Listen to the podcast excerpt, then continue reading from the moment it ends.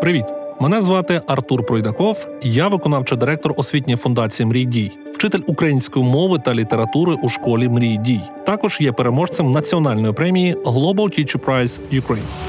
У другому сезоні Мрій дій подкасту ми будемо говорити про сучасну освіту, про навчальні підходи, які працюють, про нову успішність та про те, як школа може готувати до життя. Подкаст, який допоможе батькам та освітянам налаштуватися на новий навчальний рік. Будемо максимально корисними для вас та вдячними за поширення цього важливого контенту.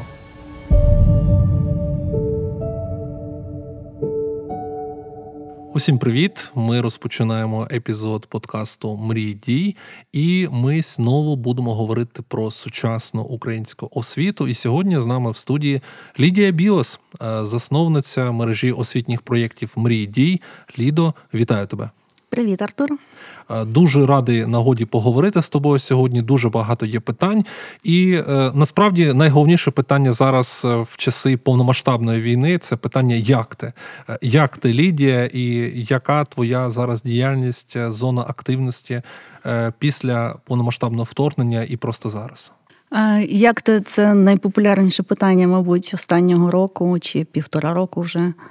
І у мене, напевно, традиційна відповідь, як всі, хто тут, хто працює, хто е, вірить, надіється і якимись щоденними кроками, невеликими, великими, по-різному, в кого як виходить, наближає перемогу. Тому е, я в роботі цей рік дуже активний, він настільки динамічний, і, мабуть, за цей рік подій відбулося стільки, скільки б в мирний час помістилося роки три, напевно.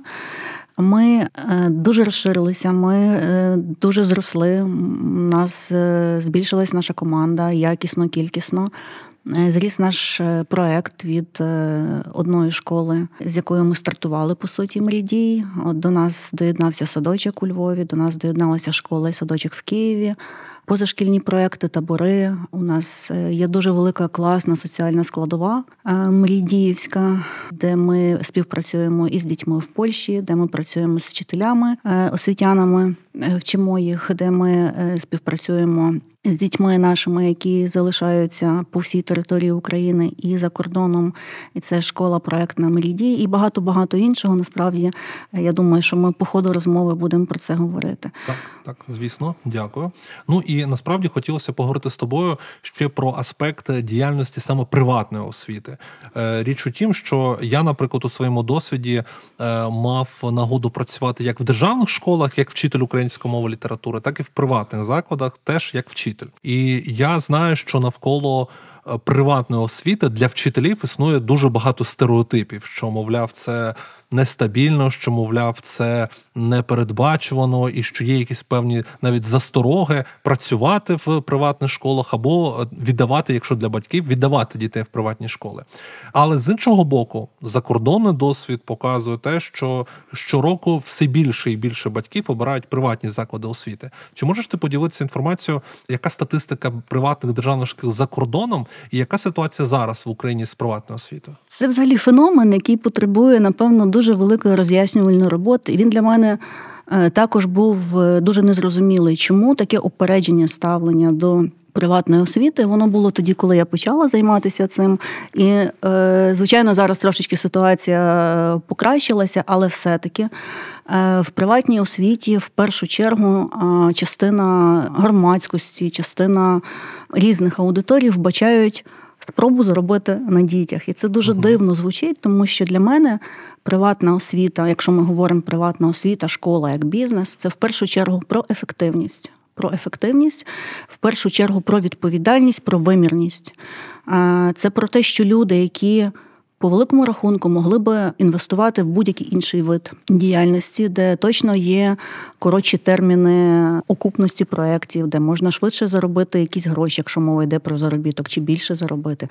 І люди, які йдуть в освіту, у них це не пріоритет, у них це не номер один, тому що це люди, які точно хочуть щось змінити, точно е, мають е, натхнення це робити, мають час і терпіння дочекатися результатів, тому що результати в приватній освіті не швидкі оскільки і сам е, цикл е, освітній він триває, він, він тривалий. І світ дуже різний, і відношення до приватної освіти, і сама приватна освіта дуже різна в, в різних країнах. Е, є країни, де переважна більшість дітей ходить в приватні школи, як, наприклад, Гонконг, якщо я не помиляюсь, я переглядала статистику.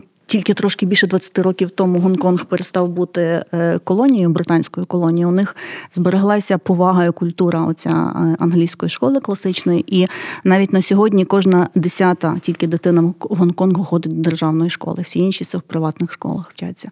І відсоток різниця по Європі це від там від 10 до 15, може максимум 20% е, приватних шкіл. От і е, там класика, золотий стандарт освіти, там британська школа. Це десь теж біля 20-25%. В Британії ніби дуже сварять батьки державну школу. При тому черги є величезні, тому дітей як на виріс записують в приватні школи, тільки вони народжуються. Звичайно, є Канада, є Америка, де хороші приватні школи це свого роду вхідний квиток в якесь е, середовище. середовище. Я не люблю це слово елітарне суспільство, але по великому рахунку. Є школи, які виступають, закінчивши які е, діти мають гарантований вступ до хороших престижних вузів і подальшої кар'єри. Тому, звичайно, кожен для себе обирає залежно від цілей, від завдань по життю. Якщо оця життєва траєкторія батьками разом з дитиною продивляється чи проговорюється і зрозуміло, що робити, то дуже часто батьки е, вибирають приватну школу, тому що приватна школа попри е, всі стереотипи, які у нас існують, все-таки має великі переваги. Щодо українського ринку, до воєнні цифри були такі приблизно 2% ринку освітнього займали приватні школи. І Тільки 2%. Тільки 2%. Угу. Тільки 2%. І, звичайно, ця е, ніша виглядала достатньо. Цікавою, привабливою, тому що все одно ми прагнемо до Європи, і все одно до найближчої Польщі, до її 10% нам було куди розвиватися. З'явилася та категорія е, людей, які розуміли привабливість приватної освіти. Вони були готові платити за навчання дітей, попри те, що поруч були безкоштовні школи у кожному дворі, чи хай не у кожному. Але єдина задача була хорошої школи довести. Показати оцю додану вартість, чому треба платити за освіту, і в принципі клієнтами, правильно чи як сказати, клієнтами приватних шкіл в основному були родини, е, люди, які самі вчилися продовж життя, які розуміли, чому треба вчитися. Хотіли чогось кращого, іншого, відмінного е, від е, середньостатистичного для своїх дітей. Угу, Чудово. Отже, ми зафіксуємо, що за кордоном може бути відсоток змінюватися там і 20%, і 30% – це власне приватні школи, все інше це державний сектор. В сусідній Польщі ми зафіксували цифру, що це може бути 10% приватних приватних шкіл, і довоєнні показники 3% е, в Україні. У нас два, два, два, два, два, два. І, і та під час війни це все дуже сильно помінялося. Почало мінятися ще в ковідні роки, звичайно. uh І от е, війна, я думаю, зараз ми навколо одного відсотка. Статистики навряд чи хтось дасть е, чітку, але враховуючи кількість зруйнованих шкіл, мабуть, пострадавших шкіл, враховуючи кількість дітей, які виїхали родин, е, враховуючи скільки було згорнуто невеликих бізнесів я маю на увазі шкіл, то я думаю, що ми десь зараз біля одного відсотка ринку маємо. Угу, Дякую тобі. Ну і насправді дуже класно ти відзначила те, що. Пандемія вже засвідчила та такий зріс, якийсь певну різницю е, в зростанні в функціонуванні приватних шкіл. І я підозрюю, що ну і власне повномасштабна війна вона докорінно змінила, можливо, там цю ситуацію. Е, але от питання у мене зараз е, в 2023 році. Е, розпочався новий навчальний рік, і чимало батьків обирають приватну школу як місце середовища, навчання, комунікації, соціалізації для своїх дітей.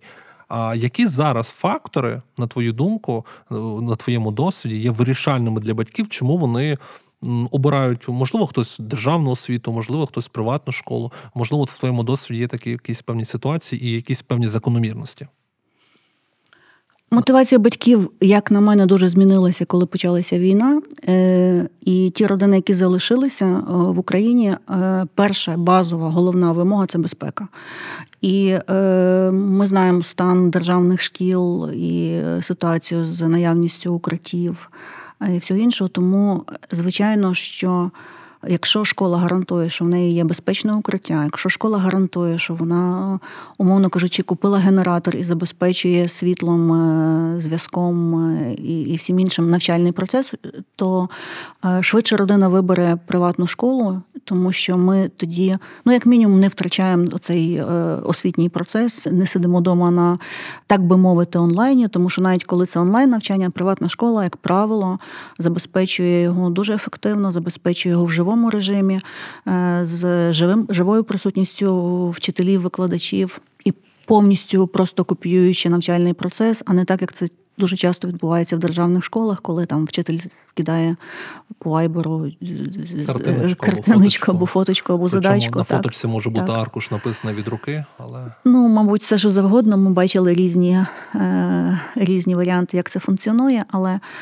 Тобто це е, е, відсутність цієї формальності, та відсутність е, більше людяності в процесі, та більше відповідальності, більше турботи про дитину, більше психологічного її безпеки, ментальної безпеки, не тільки фізичної, тому що діти так само стресовані, так само шоковані тим, що відбувається. Ну зараз, можливо, вже якийсь період призвичає, ну призвичаїлись до ситуації, але перші перші навчальні дні, які коли тільки вдалося відновити навчальний процес, діти потребували дуже дуже багато багато підтримки.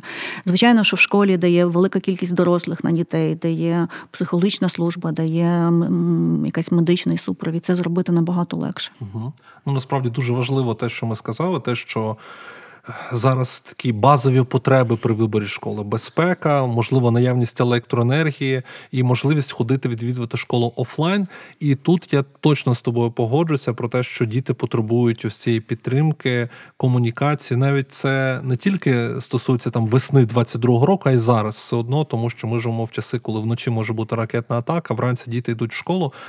І у них настрій не до навчання, а до просто не знаю, обміну думок, спілкування зі своїми друзями, з вчителями. І тут якраз дуже багато залежить. Е, від позиції адміністрації школи, від е, позиції колективу в школі, можливо, десь не зробити акцент на академічній частині, а більше поспілкуватися просто з дітьми, підтримати їх, можливо, там прокачувати soft skills і так далі. І отут е, дуже важливо нам сказати про додану вартість навчання в приватній школі, так можна сказати. Е, Тому що тут ми говоримо про те, що все-таки більше особистий підхід в спілкуванні з учнем, в спілкуванні з батьками в школі. І, власне, е, це можливо те, чого.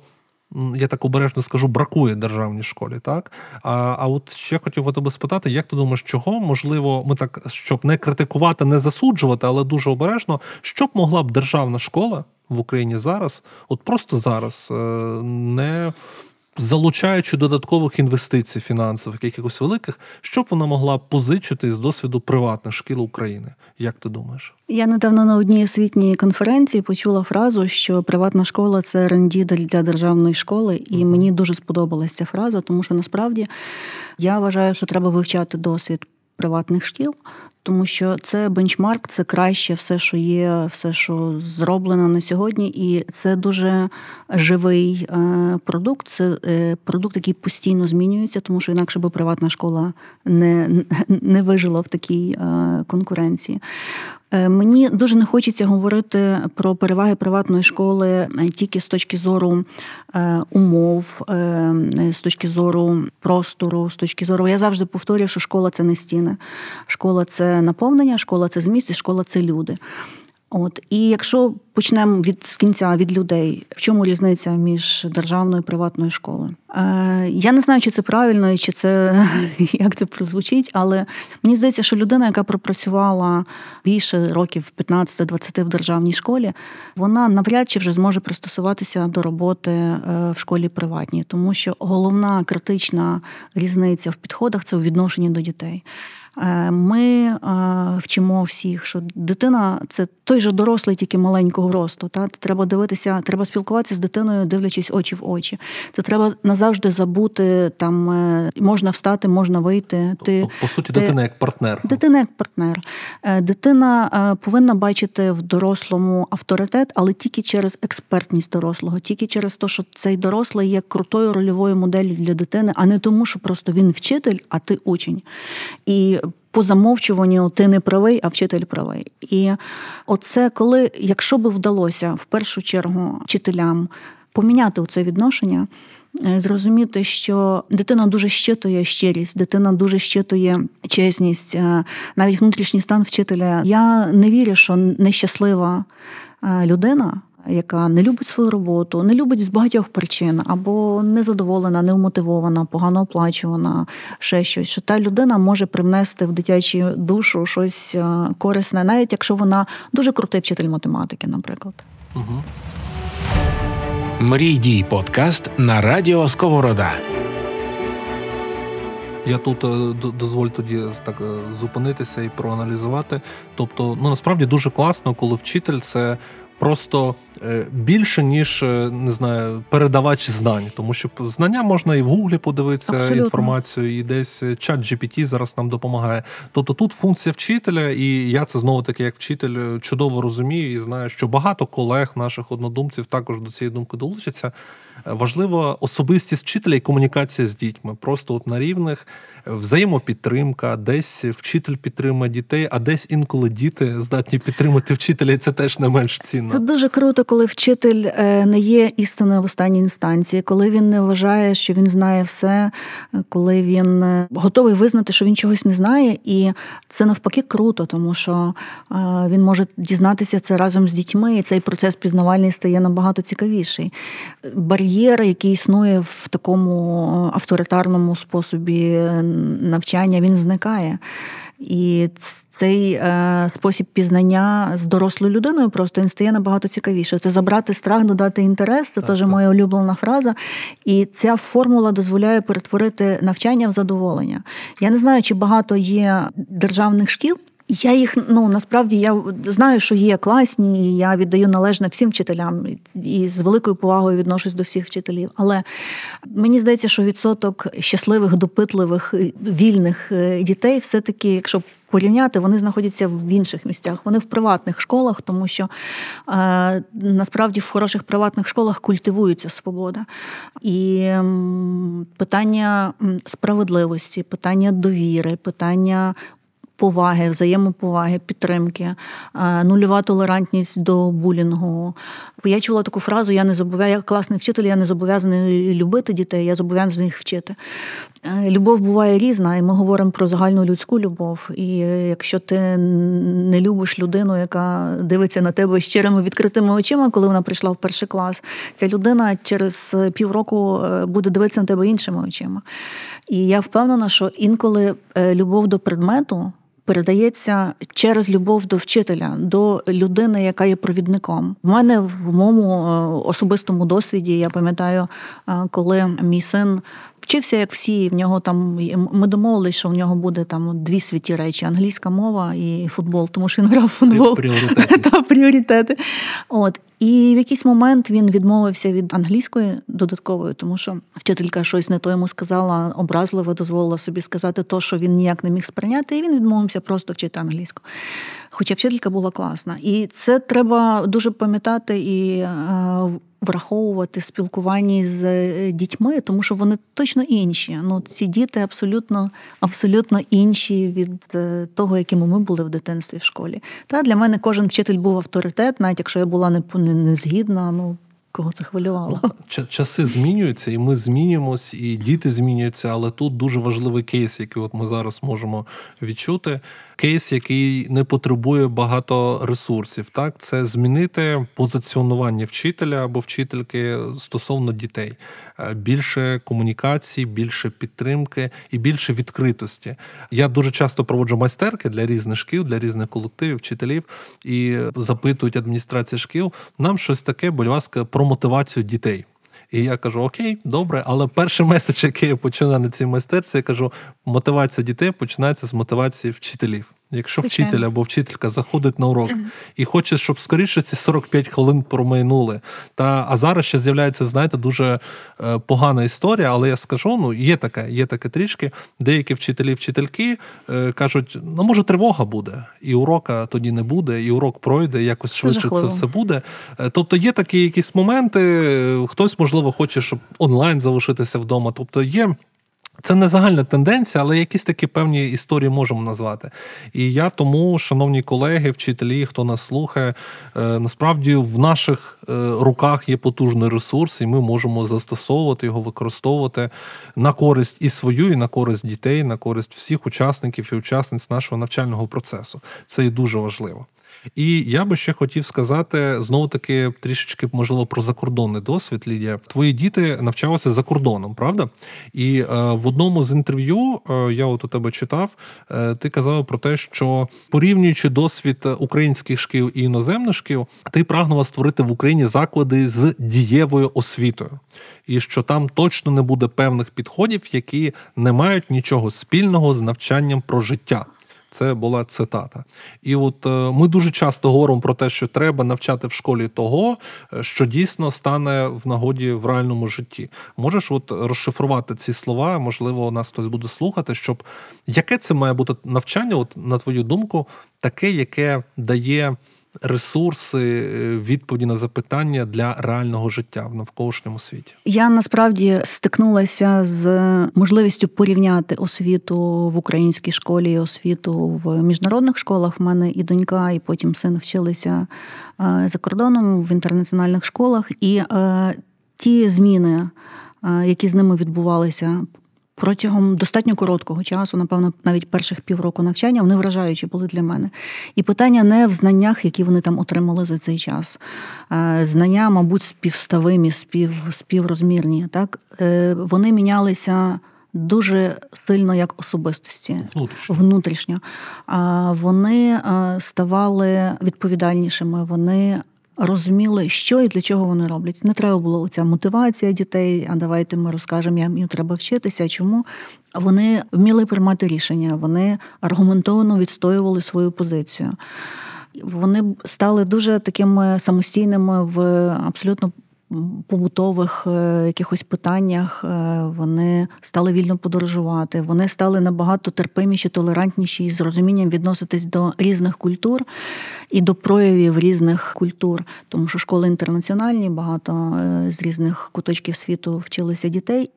І що ще дуже важливо, е, діти за час навчання в школі здобули е, дуже круту спільноту. Вони стали членами спільноти, коли в, в такому віці вони вступили там в 14-15 років, коли всі діти є однаковими, і неважно, хто твої батьки, не має значення взагалі, хто твої батьки. Якраз оці зв'язки вибудувалися дуже класні. І коли я спостерігала оцю динаміку, як змінювались діти, порівнювала з тим, що відбувається у нас вдома, в тому числі з їхніми однокласниками, це було дуже так е, цікаво проводити паралелі. Я бачила, що все навчання є абсолютно практично сплановане, з абсолютно зрозумілими зв'язками, взаємозв'язками, причинно-наслідковими зв'язками. Так, Коли е, ти розумієш, для чого тобі цей предмет, в який момент, в якому житті він тобі здасться, знадобиться. Коли дітям давали можливість пробувати розкриватися, пробувати різні види діяльності, і е, десь протягом е, середньої школи, вже ближче до старших класів, приблизно розуміти, де твоє, що твоє, що не твоє. Така, Така собі профорієнтація в найкращому, в найкра... варіанті. Та, в найкращому варіанті. Тому, звичайно, в таких е, історіях, як Boarding School, є своя е, сторона темна, яка мені, наприклад, не подобається, що дитина відірвана від як, як і всюди є та, свої, від сім'ї. От тому і е, десь, коли я почала думати про школи, про освіту, і з'явилася оця ідея, залишивши дитину в сім'ї спробувати дати їй е, таку освіту в Україні. Освіту, яка би була дуже е, практично орієнтована, яка би була дієва, яка би була сучасна, яка би світ розвивається значно швидше, ніж ми ніж ми вчимося. Е, діти орієнтуються в навколишньому просторі достатньо добре і і без дорослих уже, тому що є стільки допоміжних різних ресурсів. ресурсів. Тобто школа, як передавач знань інформації є, в принципі, абсолютно застарілий е, е, вчорашній день. І я зараз не збираюся критикувати школу, її не критикую тільки лінивий, але питання в тому, що не можуть люди позавчорашнього дня, вчити сьогоднішніх людей, як їм жити завтра. Тому що ми точно не розуміємо, яким буде світ е, тоді, коли навіть сьогоднішні першокласники вийдуть зі стін школи. От і ми точно не можемо дати тих знань, тому що ми самі не знаємо, що це потрібно. Але ми можемо дати інші навики дітям, які е, дозволять їм бути готовими до всіх викликів життєвих. Які дозволять їм бути адаптивними, е, гнучкими, здатними вчитися, пере, переучуватися, тому що це наша карма життєва, одна, одна от професія на все життя. Я не кажу, що це зле, якщо ти її вгадав, але це зле, якщо ти її не вгадав. От, А життєві цикли, там семирічні чи які вони е, це цілком нормально, що люди міняють повністю е, вид діяльності, професію і здатні взагалі розум гнучкий, здатний вчитися і і переучуватися, і це це окей. Тому от таке завдання школи, яка би була яка би була ну, ну школою життя, я не знаю, як це назвати.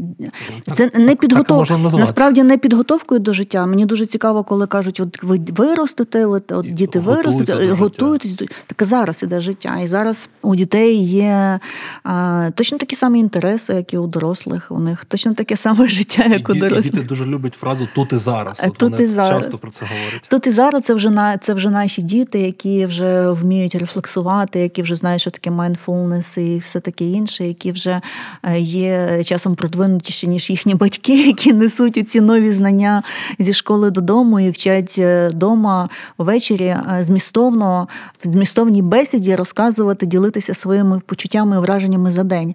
А це унікальна штука, тому що я думаю, і зараз мало родин, які здатні взагалі говорити глибоко, глибше, ніж просто як справи. Як як ти як ти, як прийшов Початок твій день? треба тоді переписати. Так. Я почав не дуже глибокого питання, але, але я старався, чесно.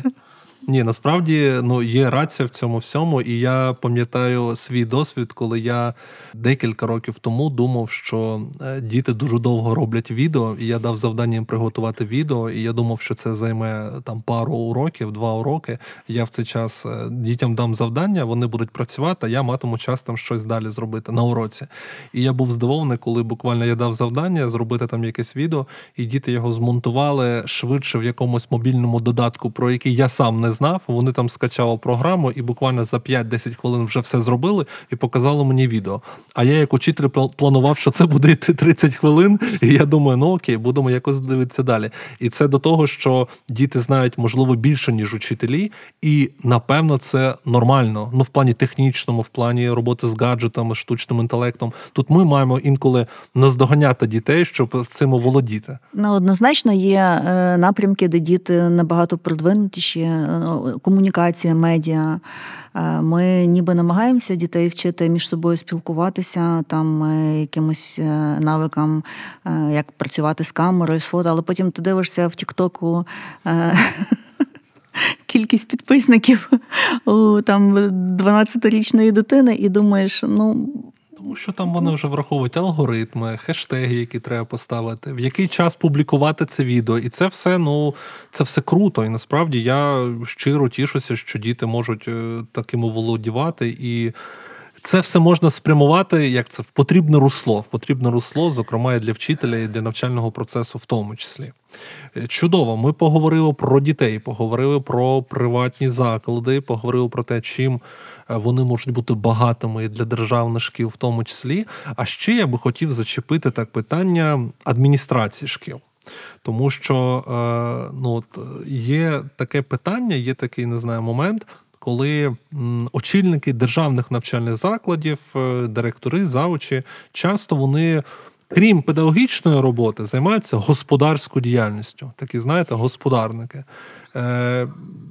Я пам'ятаю точно, як моя директорка в місті, де я навчався.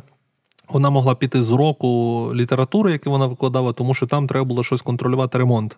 І у нас не йшов урок, бо директорка пішла дивитися, що там ремонт, як там цеглу кладуть і так далі.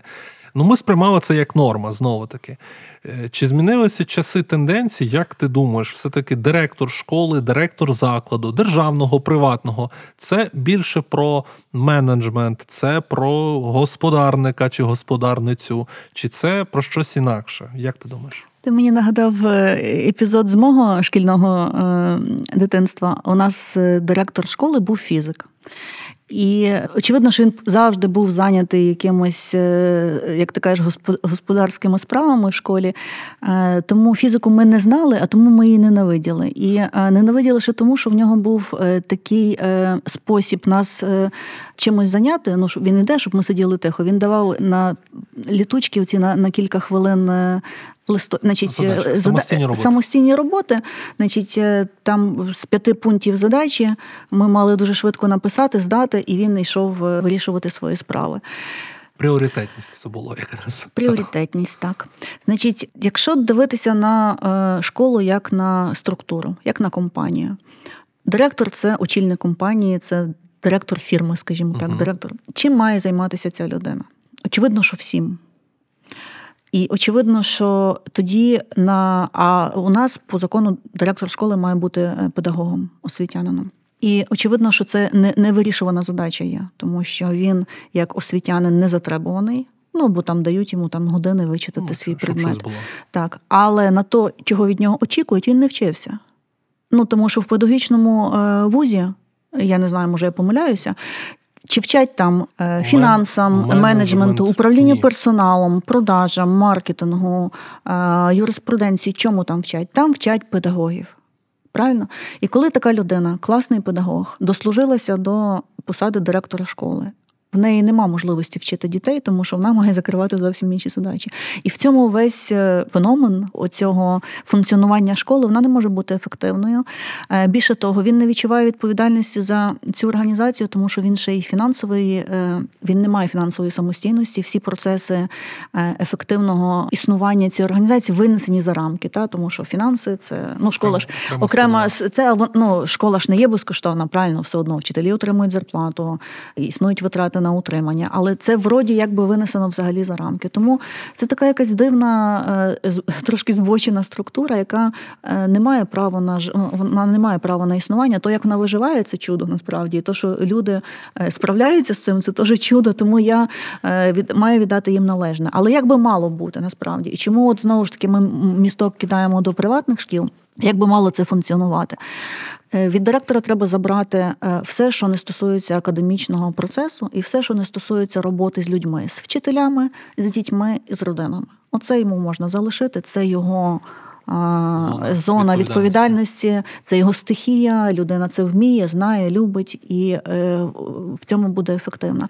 Все, що е, стосується функціонального супроводу, організації процесів, це все має бути Винесено, наприклад, функціональний офіс, і приватні структури мають можливість таке робити. І, наприклад, наша організація саме так влаштована. У нас є управлінська команда, яка дає ну, супроводжує всі функціональні процеси всіх бізнес-юнітів. І це буде одна школа, чи це буде п'ять шкіл, чи це буде десять шкіл. Є відділ маркетингу, є відділ продаж, відділ по роботі з клієнтами, є юристи, є фінансисти, є ну, все як в звичайному організованому бізнесі. Тому всі е, весь функціонал канал, е, по-перше, всі люди розуміють свої цілі задачі, всі в синергії хороший дуже результат, всі працюють по своїх е, завданнях і немає ніякої. Вчитель фізики чи то не виходить з уроку, щоб робити ремонт, контролювати, а проводить урок фізики Саме або так, літератури. Мрій дій подкаст на радіо Сковорода. А, Але ще таке питання. Я знаю деяких шкільних директорів, які кажуть, нас не можна порівнювати з бізнес-об'єктом чи з фірмою, тому що школа це от щось особливе. Е, як ти можеш пояснити, чи можемо ми казати, що школу можна порівняти, от як ти сказав, як функціонування якоїсь фірми компанії? Чи це недоречно, або якщо доречно, я думаю, що це доречно, то от можливо якийсь аргумент саме для тих директорів, які думають, що в школі має бути якось інакше? Ну, дивись, як має бути інакше. Все, що мож, от що можна виміряти в школі. Я вважаю, що все, що не можна виміряти, оцифрувати і порівняти, воно не дієво. Е, якщо ти не можеш е, побачити якою до тебе прийшла дитина в перший клас, якою вона вийшла. Та? Якщо ти не можеш побачити, якою дитина прийшла в школу і випустилася, як ти можеш оцінити ефективність? Чи добре вчитель, наприклад, навчив твою дитину, ту дитину? Та? Е, я зараз не звертаю уваги на суб'єктивну. Річ оцінки там це це абсолютно суб'єктивна річ, яка не має нічого спільного з реальним оцінюванням е, дитини, тим більше вчителя. Якщо немає е, можливості порівняти, якщо немає можливості проаналізувати і зробити кращий вибір, який інструмент управління є у директора як керівника? Ну ви ж не ну ні, ніхто з них не заперечує, що він є керівник і що школа це організація. Керівник організації це той же бізнес, той же директор бізнесу. Ті ж закони працюють, ті ж закони взаємодії, ті ж закони. Ну тобто немає у мене аргументів сказати, що школа, звичайно, школа це особливо особливо. Так само, як е, будь-який головний лікар медичного закладу скаже, що теж особливий. Теж, теж особливий. Але ж там теж відбулися зміни, коли е, зараз керувати медичними закладами е, можуть менеджери, а не лікарі. Тут точно така сама історія, і е, я думаю, що напевно вчителі були би щасливі, якщо б у них забрали величезну частину бюрократії, не потрібної нікому від заповнювання паперових журналів і створення якихось е, звітів, е, звітів і тобі краще знати, що ви що ви звіти, та, свідоцтва і так далі. все, що забирає там, я не знаю, який відсоток часу. Потім потім ще залишається трошечки часу на оці всі господарські речі, побігати по школі, подивитися, чи десь не тече, чи десь не горить. От а і наш і що залишається власне на школу? А де вчителі, які є а, дуже ранимі, дуже а, особливо цей час. Особливо в цей час, де тим людям, які йдуть до дітей і несуть їм спокій, де взяти ну, яким чином їм наповнитися? От вони віддають, вони віддають, віддають, віддають. Е, джерело наповнення, воно просто перекрите. Я думаю, що директор школи, плюс ну в стандартній школі заучі там та чи управлінська команда по різному можна це назвати. Це власне, от, це їхня велика задача.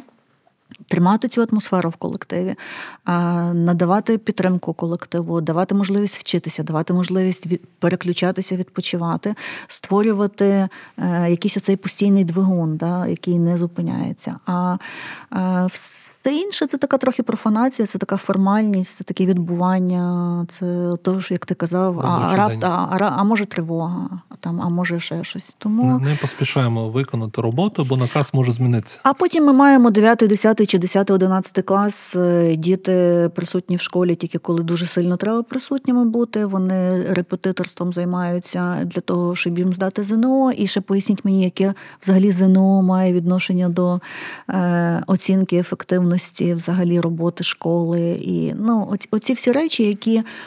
Е, я розумію, що і приватна школа учні здають ЗНО, тому що ну не ЗНО зараз це е, е, мульти, мультипредметні тести, так. Але знову ж таки для мене це якісь такі дуже формальні речі, які. Е, ніхто не зараз особливо не переглядає на предмет доцільності. Е, це речі, які були створені, запроваджені ну, в різний час е, з різних причин, з різних мотивів, але їх просто забули відмінити вчасно. І вони далі залишаються. І вони далі залишаються, і це все обростає ще якимись додатковими спробами реформувати школу е, вдалими, невдалими, різними. Та? Але це все як обростає, ну, як сніжна, сніжна гулька, Сніжником. така сніжна. Та, і воно все валиться на, на плечі вчителів. Тому. Звичайно, а ще коли вони послухають якісь, е, я не знаю, можливо, е, обіцянки, які часто лунають е, достатньо популістичні про розміри зарплати, про все таке інше, а потім це не стається. В результаті на виході ми маємо не дуже щасливих, не дуже вмотивованих, не дуже радісних, не дуже позитивно, позитивно налаштованих людей, від яких ми до яких ми маємо дуже високі очікування. От І якраз оце розчарування в силу цих не справджується очікування, воно, напевно, є як як пухлина, така, як якісь метастази, які накривають всіх. І тоді незадоволені батьки, незадоволені, незадоволені діти, незадоволені батьки. Це це дуже складний механізм. Це а це все одна система, тому що ми сподіваємося, що наш подкаст слухають і батьки, і колеги, наші вчителі, і адміністрації шкіл, і можливо співвласники або власники, співзасновники, засновники і приватних шкіл нас будуть слухати. І насправді, ну от ми щойно говорили про те, що що школу варто порівнювати із компанією, і сподіваємось, що. Е, адміністрація шкіл десь там буде дивитися якісь, можливо, нотатки бізнес-компаній успішних для того, щоб їх якось імплементувати собі вже в своє життя. Е, в свою діяльність е, я може повторюсь, коли скажу, що для трансформації освіти необхідні чотири інновації: це контекст, це мотивація, це управління і простір. І якщо ми говоримо про приватну школу, це не просто слова для того, щоб переконатися, е, наприклад, е, в першій з перелічених умов у змісті, це в наповненні навчального процесу можна просто відкрити розклад. Е, я думаю, будь-якої приватної школи подивитися, що там відбувається, і переконатися, що це не формальна передача знань чи передача інформації, а що це справді спосіб навчити дітей вчитися, що дуже важливо, наша задача навчити дітей вчитися протягом всього життя і закріпити цей навик, щоб дитина і в дорослому віці любила вчитися. А три наступні мотивація, управління і простір це здебільшого про ефективний е, менеджмент процесу, і це саме те, що державна школа може запозичити в приватної. Так, сподіваюся, цей пункт ми якраз занотуємо те, що можна позичити для державних шкіл. Я би ще хотів е, наприкінці нашої розмови, поступово так завершуючи, хотів би ще спитати у тебе про такий напрямок е, мережі мрій дій, як навчання вчителів. Для чого це е, мережі мрій дій, для чого це вам, і яка місія можливо в цьому прихована? Тобто, ми говоримо про те, що не лише треба навчати учнів, а і безпосередньо вчителів, педагогів, які приходять до дітей. Я би сказала, що напевно навчати вчителів є важливіше. Ми вернемося зараз до вчителів, які вже вчителюють, які вже склалися. А я кілька слів хочу сказати про студентів чи абітурієнтів, які є вступниками і і вступниками в педагогічні вузи. Е, це теж наша біль спільна, спільний біль наш, тому що е, ну напевно вже не секрет, і це всі знають, по яких принципах вступають в основній своїй масі студенти в педагогічні е, вузи, коли не вдалося поступити туди, куди дуже сильно хотів, або ми йдемо туди, де менший конкурс, або ми йдемо туди, куди гарантовано поступимо. Я не кажу, що це всі, але це великий відсоток, тому що значно менше туди йде ідейних, та які йдуть за покликанням, які дуже хочуть бути вчителями. Частіше це такий вибір без вибору. І е, враховуючи, ще, як відбувається навчання там всередині, оце ми на виході маємо вчителя, який, напевно, при тому, коли він потрапляє в школу, він є слабший за учня старшого класу. Мені чомусь так здається. Дуже часто так може бути. От. І е, якщо е, оця ротація пройде повністю, якщо у нас закінчаться е, вчителі вмотивовані, які обожнюють свою професію, які працюють в ній, незважаючи на все те, про що ми говорили дотепер. Якщо закінчаться такі вчителі, а залишаться молоді люди, які а, випадково опинилися в школі, тому що частина з них і в школу не потрапляють. Насправді, частина з них з педагогічних е, вузів е, по дорозі десь. Е, Обирає іншу траєкторію. Так, от. Е, тоді взагалі плачевна е, доля шкіл і просто немає звідки брати викладачів. І ми е, говоримо з одного боку про підняття престижу професії вчителя, про величезні виклики, які стоять перед освітою державною, приватною, перед школою. Взагалі, ми говоримо про очікування до вчителів, якими вони мають бути крутими, інноваційними, продвинутими людьми майбутнього по суті, та щоб вони були цікавими для наших дітей. А насправді в реалі ми отримуємо абсолютно іншу картину. Що з цим робити? Це це дуже велика проблема, і цю проблему, мабуть, треба вирішувати дуже швидко, тому що е, час іде, час іде і ці процеси стають незворотні, мені здається. От, але є е, інший виклик, який е, відповіді на який ми, ми даємо в себе. У нас є дуже ефективна організація, яка займається освітою вчителів. Спочатку ми працювали з своїми вчителями, потім це все вийшло за рамки однієї організації, це освітній центр мрій дій. І це перше, ми надаємо можливість спілкування, можливість обміну досвідом. Це, напевно, найважливіше, що вчителі потребують. І Точно не треба вчителів вчити е, їхнім е, професійним, професійним е, та якостям, академічним знанням, тому що це прекрасні всі спеціалісти.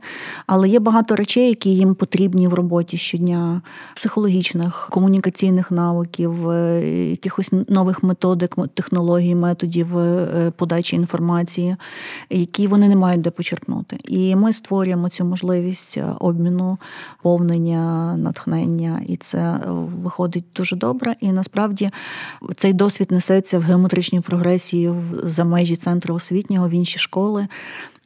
І це такий наш вклад в зміни в освітньому зміни, просторі. зміни в просторі, які е, дуже потрібні. І е, в чому я ще бачаю перевагу і класність існування приватних шкіл, вони є тими хорошими пілотами, е, якісними площадками, які показують, що може бути по-іншому. Може бути по-іншому, і коли все одно це, цей досвід він стає відомий, він стає, він поширюється. І тоді вибір буде вже за батьками. Можливо, буде легше Е, прийняти рішення, навіть якщо це рішення пов'язано поки що з е, спроможністю чи неспроможністю заплатити за навчання, тому що так, приватна школа, особливо зараз, коли йде війна, е, може бути достатньо дорогим задоволенням для родин, які там втратили роботу, не мають можливості платити. Але ніколи не можна на це дивитися як на витрати. Як інвестиція скоріше. Це, це звичайно, це інвестиція в дитину, але це е, і ніколи не можна е, неправильно вірніше е, думати про те, як вона, коли вона е, повернеться. повернеться. Тому що то, що ми е, вкладаємо зараз в наших дітей, це краще, що ми можемо зробити з нашими дітьми після того, коли ми їх родили. Так, тут тут погоджуюсь на всі 100%. Е, Дякую. І е, фінальне запитання: новий навчальний рік розпочався. Е, Що ти, Лідія, можеш побажати?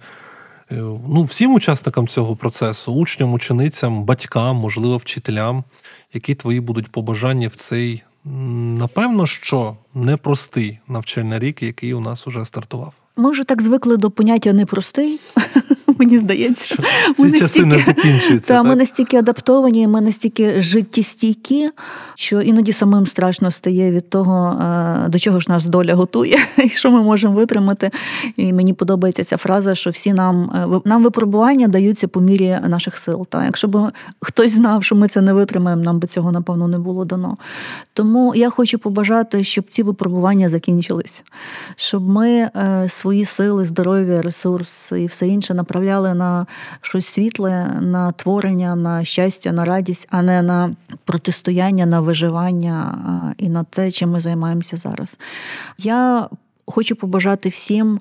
Звертати увагу на рідних, на близьких, більше любові, більше поваги, більше терпіння, більше розуміння, більше толерантності, е, витримки. Тому що в кінцевому результаті все, що не відбувається, все зводиться до того, що е, важливими є ті люди, які є поруч з тобою, і це та опора, яка е, в результаті дозволяє пройти будь-які випробування.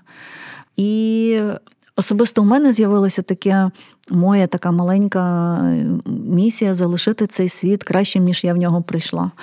Хоч трошки краще, ніж я в нього прийшла. Тому я, в принципі, цього хотіла би побажати всім нашим слухачам. Чудово, дякуємо.